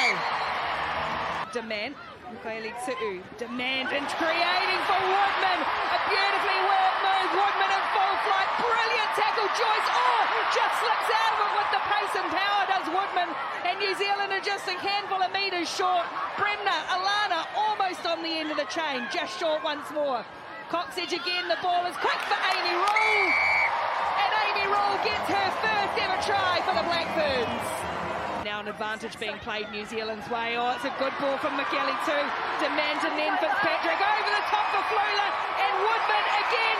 Portia Woodman for the Rugby World Cup try-scoring record. Strikes once more. They'll get the free kick and away they go. And off they go to the left. And that big wide ball for Flula. Flula in the corner. The smiling assassin strikes. Holmes into the line. The Kiwi fullback again goes hard into the ground for Tui and Flula to chase. Tui bearing down off Brulard. Oh, there's a juggle and Tui's in for New Zealand. 4 metres short, 3 metres short, 2 metres short. New Zealand funnel it back. Fitzpatrick on the angle. Fitzpatrick crashes over. And Teresa Fitzpatrick put New Zealand in front for the first time. Caroline Drouin, she's pushed it wide. Kennedy says get rid of it. And New Zealand are going to the World Cup final. England will play 60 minutes in this final with 14. New Zealand looking for first points, and they've scored them. It's Georgia Ponsonby. Fitzpatrick, Demand on the wraparound. Holmes, there's space here, remember. England short, Ayesha Letienga, in and away, and over. Set the drive, roared on. It's Ponsonby in the back, clinging on.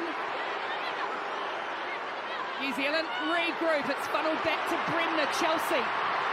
Amy Rule has got it there, and Amy Rule goes over for New Zealand. And some space for New Zealand wide here. Flula, oh, what a show and a go from Flula. Holmes in the middle. Holmes looking for support, taking on Kildung. Back to Flula. New Zealand straight from the ends of the world. What a try to start the second half. Charges up, 6 metres short, New Zealand working the short side, numbers for Murray in the corner. Crystal Murray, impact off the bench, the detonators go boom. Dement, Fitzpatrick again stands the kick, this one might sit up for Stacey Flula. Just short, Letienga crashes over, and New Zealand go back in front with 9 minutes to play. It's on New Zealand's side. England couldn't control it. And in your life, have you ever seen anything like it?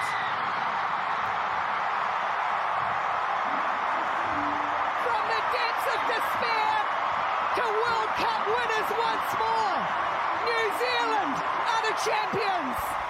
SCNZ's Ricky Swinnell doing a five-star job. Our highlights of the Blackburns World Cup winning championship campaign.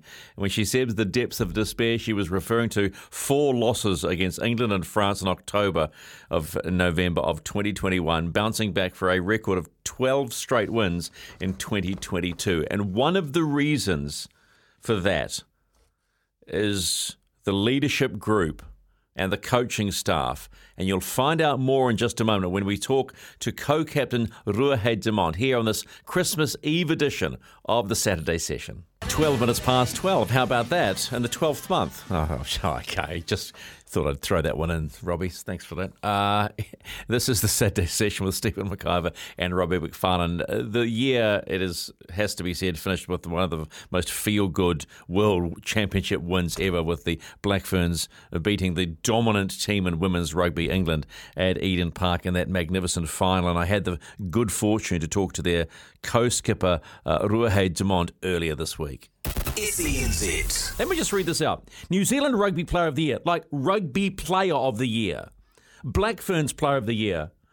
Māori Player of the Year, World Rugby Women's Player of the Year. Oh, and just let's just throw in World Champion as well. Not bad, Ruhe Dumont, huh? Not bad, yeah. You were either listening or taken aback by all those tags. Yeah, it sounds a bit overwhelming when you say them all out like that. Have you had a chance to sit back and think about 2022 and what it has meant to you and the impact it's had on you and those around you? Yeah, I think like coming into the end of the year now, it's like only natural to reflect on the year and the crazy ride it's been, especially for myself and our team. And, you know, like especially from the start of the year to where we were and then where we are now, I never, ever would have thought any of this would have happened.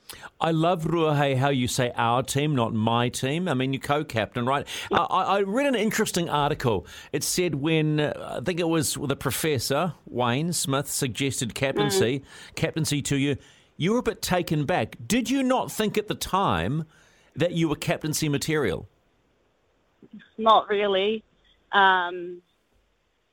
I remember when they told me that I was captain and we were all sitting in the room and we were talking about selection is what the meeting was about, and it was selection regarding our first tour, which was our Pac 4 tour that was in June, and then they started talking about leadership and I thought, oh, you know, maybe I'm going to be in the leadership group while they're talking about this.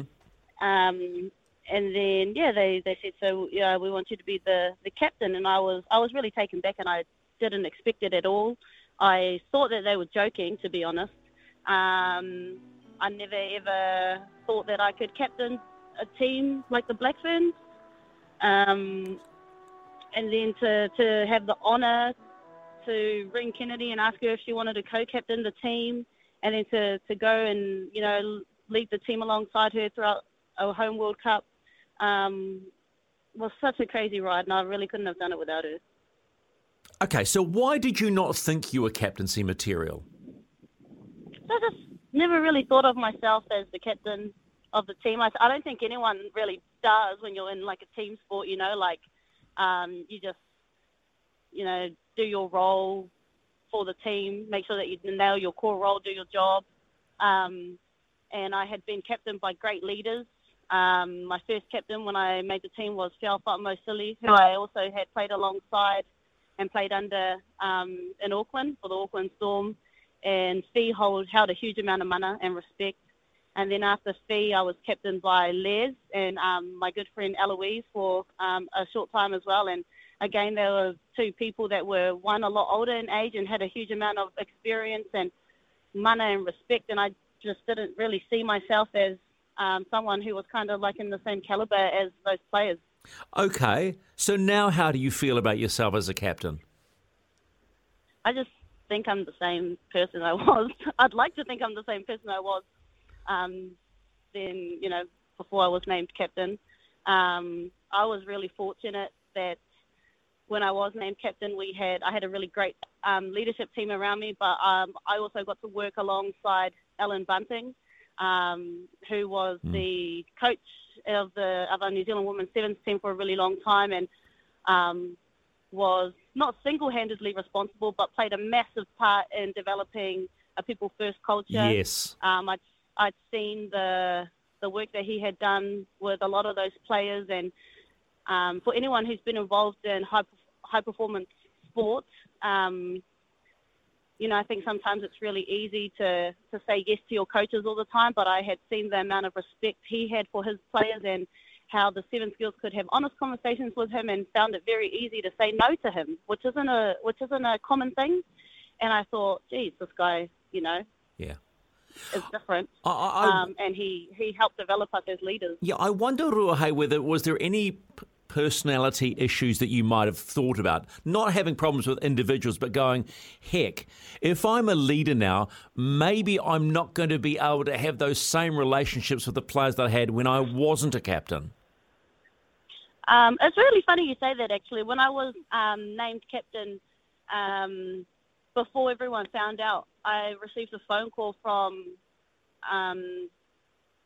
Les Elder, who I had been captain under for quite a number of years in the Black Ferns, and she congratulated me, and we had a kōrero, and she only gave me one piece of advice, and she said it was advice that she wished that she had known when she first became captain, and that was, you've been named captain, you've been selected captain for a reason, and you might think that you need to do something else, but you don't need to change anything, just be yourself.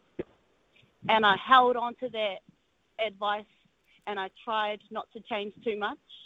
I knew that from being captain by the likes of her and Theo and Ella, that within our team, players responded to action instead of words. And I knew that if I could do my best to be as fit as possible, be on the field and lead by example, then the girls would follow, and they did. And they were such an easy team to captain because everyone was so self-sufficient and had, you know, that real sense of responsibility and accountability towards themselves and each other. So the enormity of what you were doing as the tournament ground on to its obvious conclusion didn't weigh you down at any point? As a captain. Not really. Not really. Hang on. There's so much that, there's so much as a player that you can try and do, but if you really think about it, a lot of that stuff is actually out of your control. And so I really tried to focus on doing the things that I could control really, really well, and place that responsibility back on the players, because there's no... you don't want to finger point and blame. Yeah. And we didn't have that type of culture in our team. If we weren't all on the same page, then we tried our best to make sure that we were and help each other. And that's why it was so great to have a leadership group with a wide range of personalities and strengths. So if one person was better skilled at dealing with, a situation, then that person could lead the way in that area. It's a wonderful line, being able to control the controllables. One thing you couldn't control was the fact that you had a new coach and a director and the man they call the professor, Wayne Smith. Now, we know what has gone on. We know that the Black Ferns went out and won the World Cup against, many would say, all odds, considering what had happened in the previous year. But I'd like to know from you, how huge was the change that he brought to the Black Ferns? Yeah, well, for anyone who knows Wayne Smith, as a player, as a coach, the different teams that he's coached will know that he never does anything by the book. He's a game changer. When he came and introduced himself to us, one of the first things he said was he's never followed the herd. And that's exactly what he did. And so everything that we did, most of it was different. Even though it was very similar, the way that you had to think about it, and there were very small bits of detail in there that made it very different. And it was not only a different style of play, but it was a different way of thinking about the game. And that's what was challenging for a lot of players, because we never thought about rugby like that. But that's what made it so exciting. When you think about what he has just said to you, thinking about the game, what were the key takeaways for you? Going, oh, hang on a minute, this is a direction. What were the big takeaways for you on that one? Jeez, honestly, there were so many. I can't think of just like a real critical few, because there were so many, but they were so simple. And that I think if I had to summarise all of them, that's probably the biggest thing that I have taken away, is that you don't have to be fancy. It's very, very simple. He simplified a lot of... I know what you're saying. There is a rugby league coach by the name of Wayne Bennett. You would know, right? The master, they call him. Yeah. And he is of this... I get the impression from what you're saying, Ruhe, he is of the same mindset. Actually, the game is quite simple. Just play what's in front of you. It's pretty much, yeah. That's pretty much it. Yeah, and he called it, you know, a lot of people thought that we were playing flair and we called it backyard footy, but it was just hard work, camouflaged as that, and that's absolutely right. Like, he had to be really, really fit to play his style of game. And you had to play to the strengths of each individual. So learning what each player can and can't do was really integral as well to, you know, to add that little bit of X factor.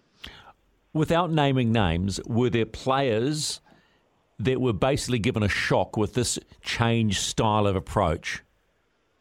Oh, I would say everyone. I remember the very, very first training that we had with Smithy, and it was one of the worst trainings I've ever been to because everyone was so shocked and quiet and on edge because we didn't know what to expect. It was honestly one of the worst trainings we've ever had, ever, in my entire time. And then the next training was, you know, everyone brought their A game after that, but I'm pretty sure Smithy was probably shaking his head wondering what the hell he's gotten himself into. Yet he said in an and we laugh about it now. Yeah, of course he did. But yet he said somewhere during the time that working with your group of the Black Ferns reinvigorated his love for rugby. So from where you stand or where you're sitting right now, what do you think you gave him? What do I think our team gave him? Yeah. I know we gave him a couple of heart attacks right there at the end of the tournament. I'd like to think that he had a lot of fun. He had a lot of fun with our team. I know that for us, like he changed the way that we think about rugby and play rugby. And a lot of the girls said that this was their favourite season of rugby ever. And I hope that the memories that Smithy was able to create with us, he'll remember for a lifetime. And I know that he has said that, and he's a man of his word, and he's very honest. So while it was, you know, a challenging ride, I know that he was so proud of what the girls did. Do you think you took him out of his comfort zone? Because the overriding impression... Yeah. Give me. Yes, I know that we do. Give me an example then. Smithy had worked with women's rugby in the Black Ferns years and years ago, and one of the trophies that we played for was the Laurie O'Reilly Cup between New Zealand and Australia, and Laurie was one of his great friends. That's right. And so he was involved with the team back in, I think, the 80s or the 90s. For a small time, and then he was with men. So when he came back to women, there were a few key differences that he had noticed, and he just couldn't get his head around them. And one of them was, like we played really loud music on the bus before the games. We liked playing music in the sheds, and he wasn't too sure if that was the right thing, and he didn't really like it at first. That was one way that we made him uncomfortable. We had a lot of dancing, a lot of fun and singing. That was a bit different for him. He initially didn't like that at first either. Those are the things that just like immediately come to my mind about him being uncomfortable. But he quickly recognised those two things that you've mentioned were part of who you were, and that was the trick to making it all work, right? Yes, it was. He I remember one time we had, it was right at the start, one of our first games, he asked if we needed to do like a reset after our haka before we went on and played.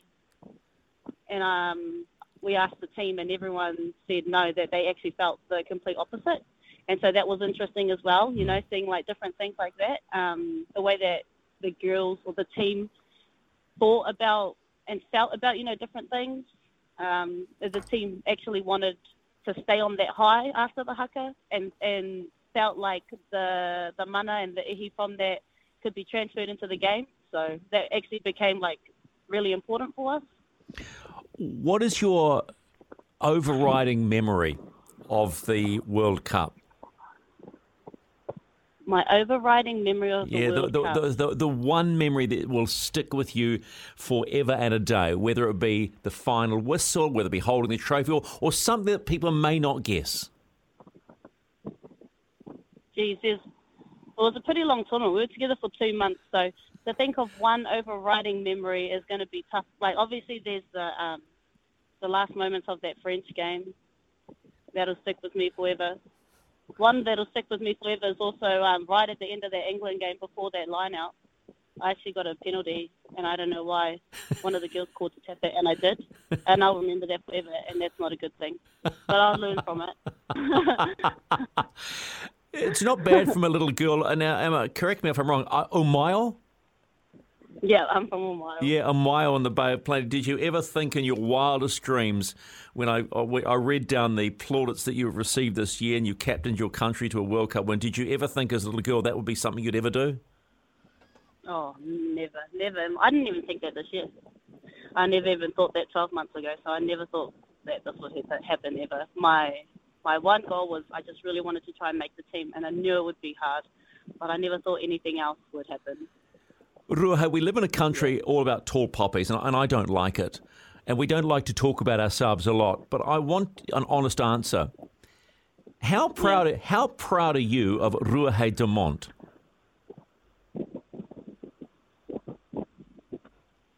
Yeah, I'm pretty proud. This year. Pretty proud. Humble as ever, right? Yeah. Yeah. And so, what's next? Another year as a contracted player. Are you going to continue doing voluntary law? Because I know you're a lawyer and all that. Yeah. I don't know if I'll do the voluntary law out at the community law centre, which was really enjoyable. But I'm definitely still doing that, and just wanting to have a break at the moment though. I'm really, really passionate about not only being a rugby player but also pursuing interests outside of footy, especially with the history of injuries that I've had. You just never know what's going to happen. So I'm really looking forward to hopefully working with Kensington Swan, one of the firms up in Auckland next year. Actually, I should have asked you this right in the middle of the interview because I'm almost at the end, but I have to ask you one question, and please bear with me. You suffered a number of knee reconstructions. Just quickly, how debilitating is that mentally to suffer watching other players do what you want to do? Oh, yeah, that's a great question. It wasn't too bad, the first two, surgeries. My last one, though, I found that really, really mentally tough to try and get through for the exact reasons that you've just said. It was really challenging for me to go through the difficulties of a rehab that wasn't smooth at all, while at the same time, trying to support my friends and my teammates who were doing these great things on the field, knowing that I couldn't be out there with them or even have the opportunity to try and get out there with them. It was really, really tough.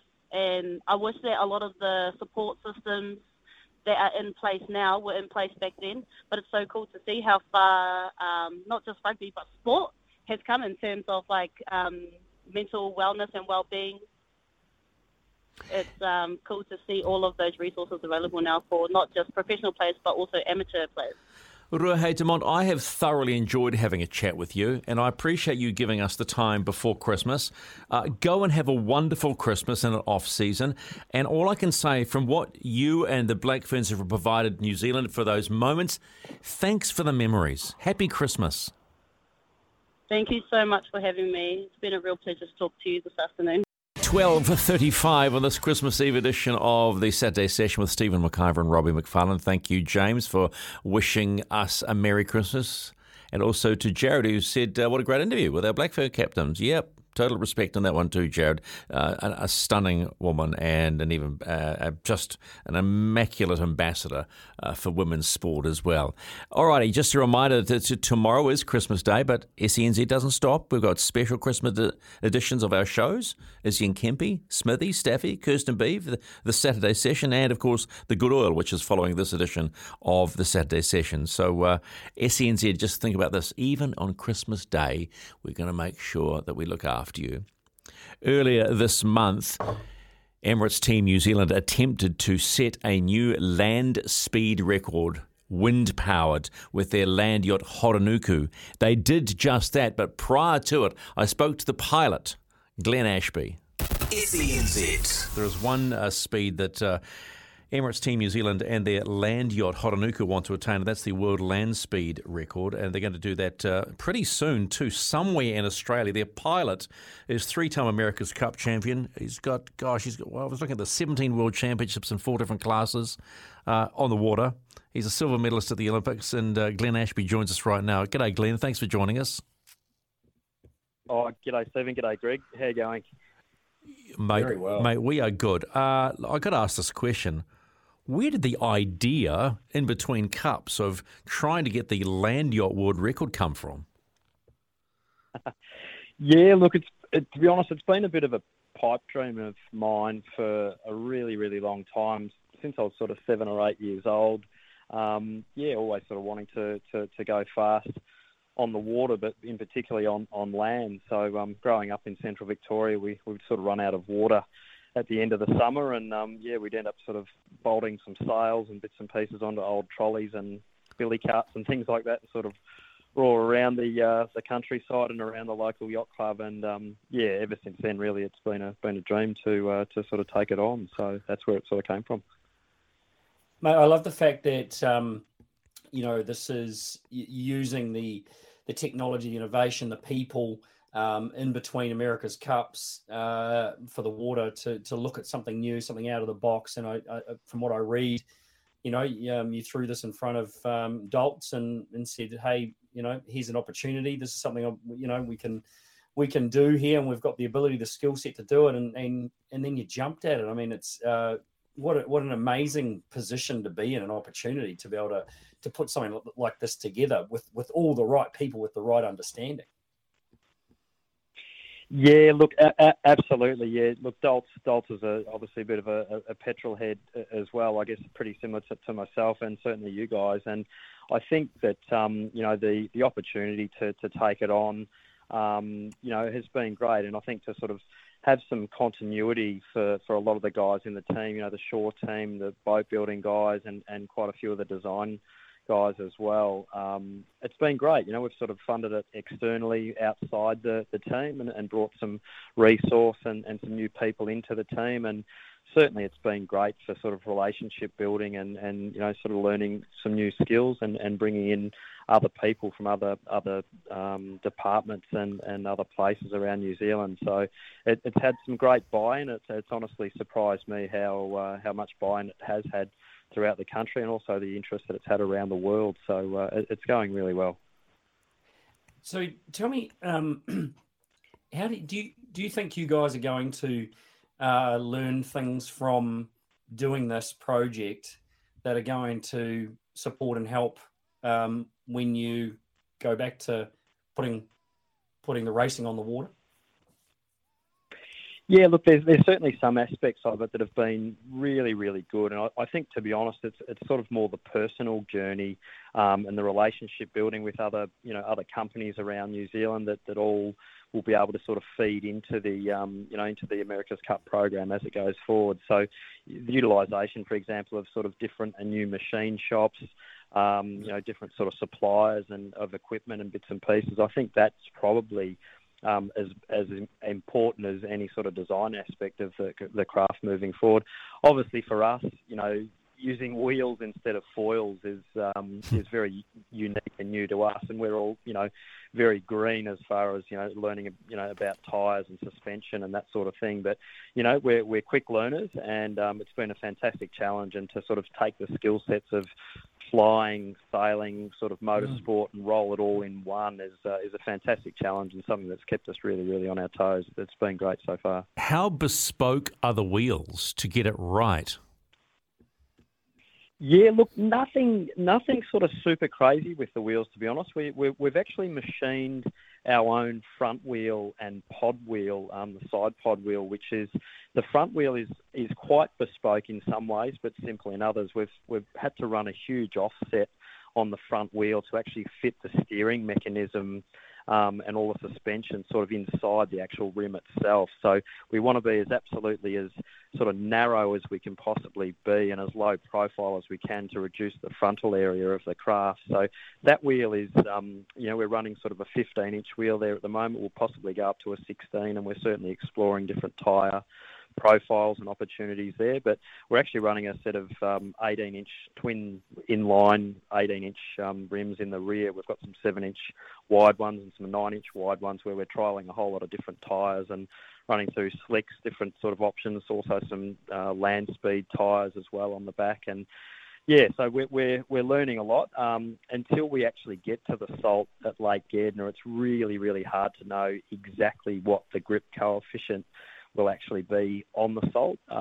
We're basically in a unique situation where we're actually got a huge amount of side force on the tyres, but we're not putting any power through the wheels. So it's a really different program to what normally would happen on the salt, where the vehicles or the bikes would be putting a lot of power through at least two of the wheels.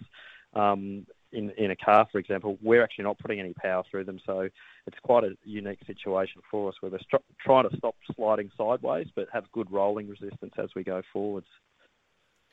So with what you've done so far, the small amount of initial running on the airstrip, the information you've gathered in bits and pieces, you know, how confident then are you that you have got what you need to break this this record from, was it 2008 or 9? 2009. Yeah, look, it's a great question. I mean, we're extremely confident, you know, that we'll get there eventually, and ideally we'll do it, you know, sooner rather than later. I've got every confidence in the craft that the craft will absolutely be able to do it. Mother Nature absolutely has to play her part in whether we can do it or not. It's not only do we need sort of the right wind, around sort of 30 knots of wind, we also need the salt to be in really, really good condition. And at the moment, there's a tiny little bit of water actually in Lake Gairdner through some earlier rain that we had over summer, which was quite abnormal. But as that lake dries out, we'll sort of get a pretty good feel of what it's like there. And once we get out there and really get into it, I think we'll get a really good feel pretty early on of how things are going to set up.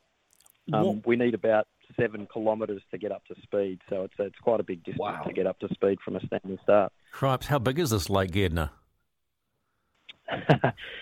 It's pretty big. It's about 150 kilometres long and about 45 kilometres wide. And hey, that's a bit of room there.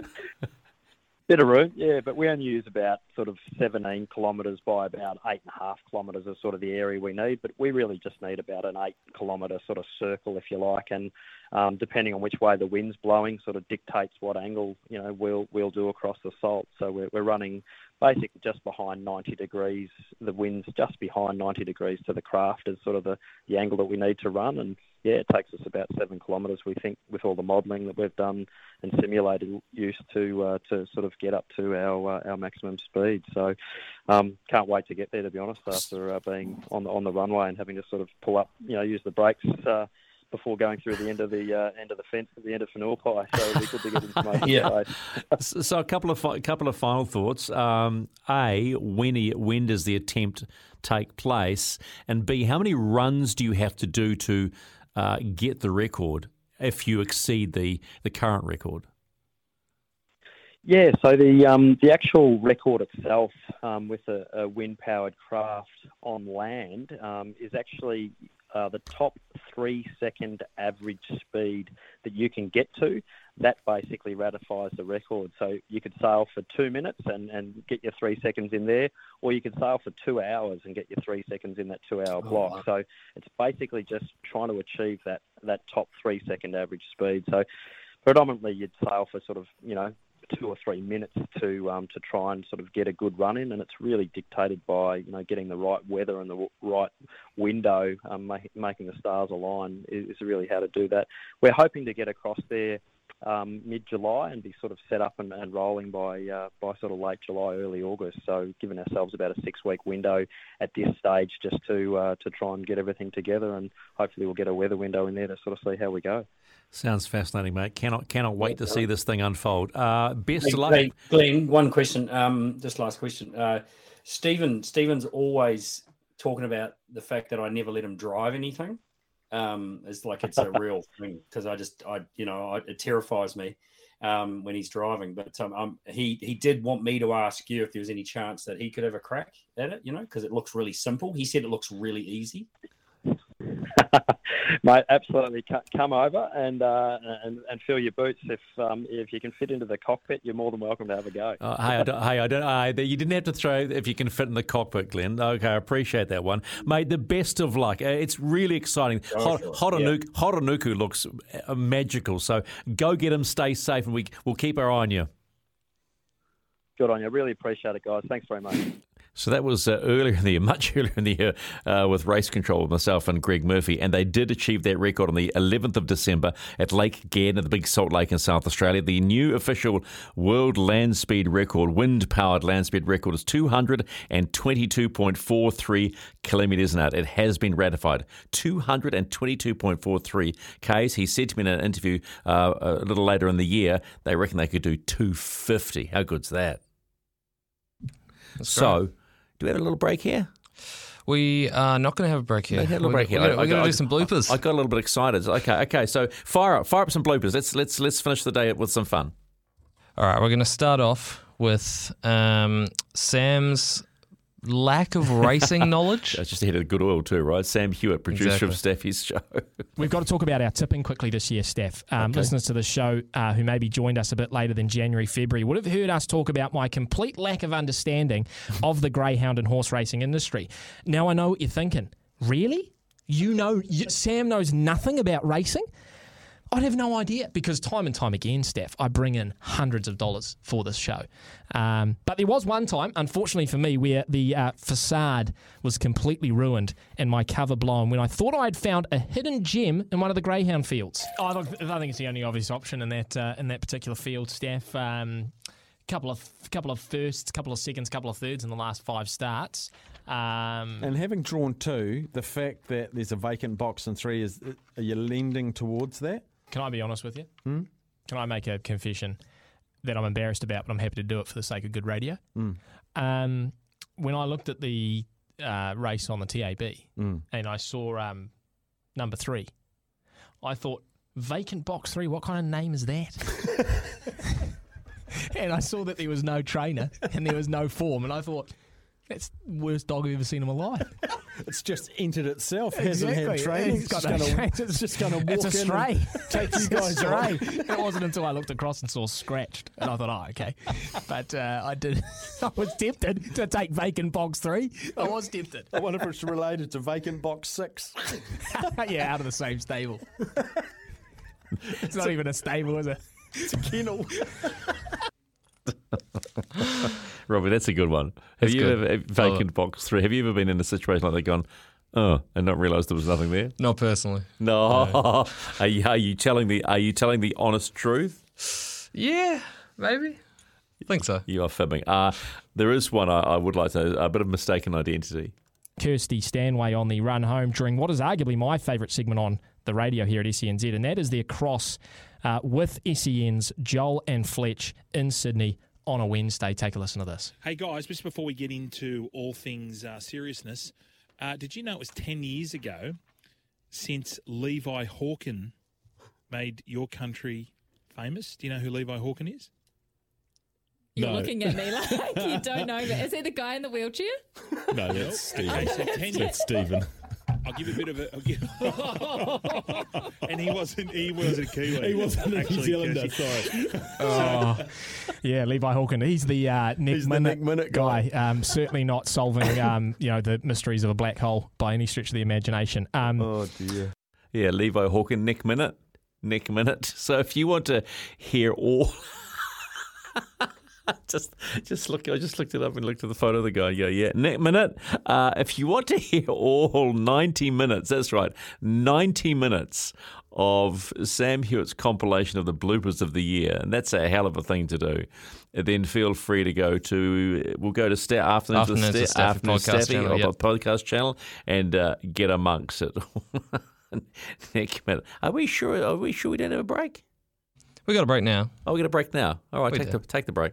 And that's us almost done for 2022, this Christmas edition of the Saturday Session with Stephen McIver and Robbie McFarlane. Thank you, Robbie, for being a good sport. Looking forward to a little bit of a break.